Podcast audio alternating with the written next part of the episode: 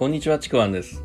今回のテーマは、未来ベースの思考をしようという話をしようと思います。このですね、あの、未来っていうのは、自分のこう、現在の思考によって、まあ、思考と行動によって作られていくっていうんですけども、だからこそ現在の思考が、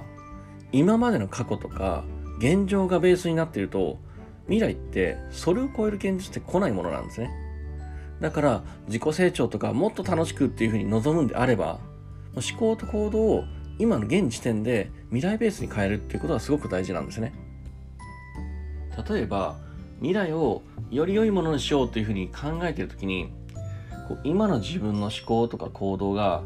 過去や現在のねもうコンフォートゾーンその中にいるだけであるんであれば数年先の未来も今とほとんど変わらないっていうふうに思ってもいいと思います。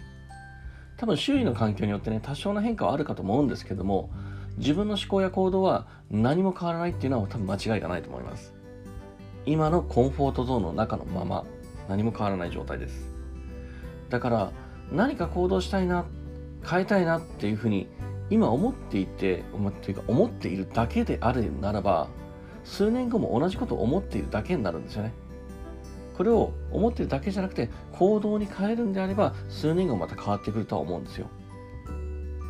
だけどただただやりたいなって思っているだけであるんであれば、多分数年後もやりたいなって思っているだけだと思います。今現時点で。今現時点で見えるその数年後の未来っていうのは。またですね、今は動けないけど、いつかはとかね、そのうち動くつもりだから、いや、未来違うよっていう人もいるんですけども、これもね、一緒なんですよ。そのうちもいつかもずっと来ないままなんですよね。今現状何も動いてないから。もうずっとそれ来ないんですよ。そのうちもいつかも。未来を望む方向に実現させたいんであれば、もうそっちの方向に進めたいんであれば、やっぱりこう今現在の思考や行動をできるだけ未来の自分に近づけていくこと。で、これを近づけない限り、その実現ってやっぱただの夢物語になっちゃうんですね。気づいたら一生が終わってるかもしれないです。これね、ちょっと想像してほしいんですけれども、未来の理想、まあ、理想の未来を生きている自分が、なんかこう、今は動けないんです、いつか動こうなんてことを考えてると思うのか。なんか仕事仕事に追われて自分の時間がないから何もできないっていうふうに嘆いてるのか。多分そうじゃないと思うんですね。理想の未来のは。未来の自分は。こう理想の未来のにいる自分はやりたいと思ったら動いていて自分の時間を自分のために自由に使ってるとね多分思うと思うんですよ。だからもしそういう自分を望むのであれば今この現状で未来の自分に近い行動っていうのを選択するっていうことはやっぱりすごく大事なんですね。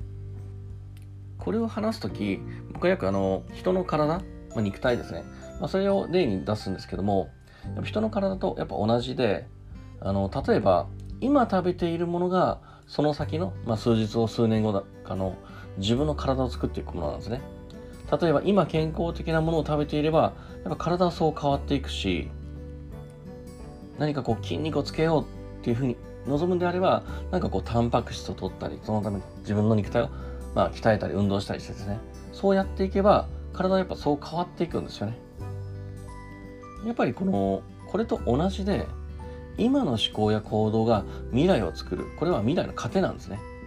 今の行動や思考が未来の糧になるのであれば、今はね、その糧を自分に与えないで、未来が変わることってないんですよ。今現状の自分の思考ベースで行動して思考しても理想の未来の糧にはならないんですよね。現状の未来しかない。だから理想の未来の糧にするためには未来ベースでの思考行動こそこれが大事なんですね。これこそが理想の未来を確実に作っていくための糧になります。よくですね、あの、未来の自分になったつもりで考えてみてくださいっていうふうに言われるのは、やっぱこういう理由から見てもね、当然だと思うんですよ。だからこそ、あの、少しずつでもいいんですよね。未来の自分のために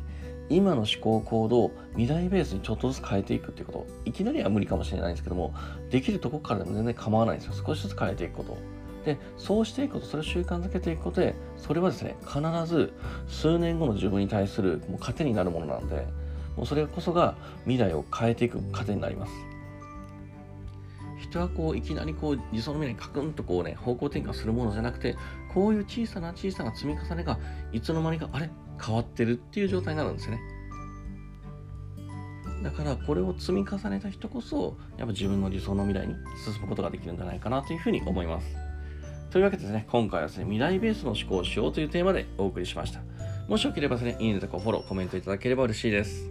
またですね説明欄の方に、えー、僕の自己紹介とか今やっている、えー、無料講座もありますのでそちらの方もぜひ聞いてみてください。では最後までありがとうございました。ちくわんでした。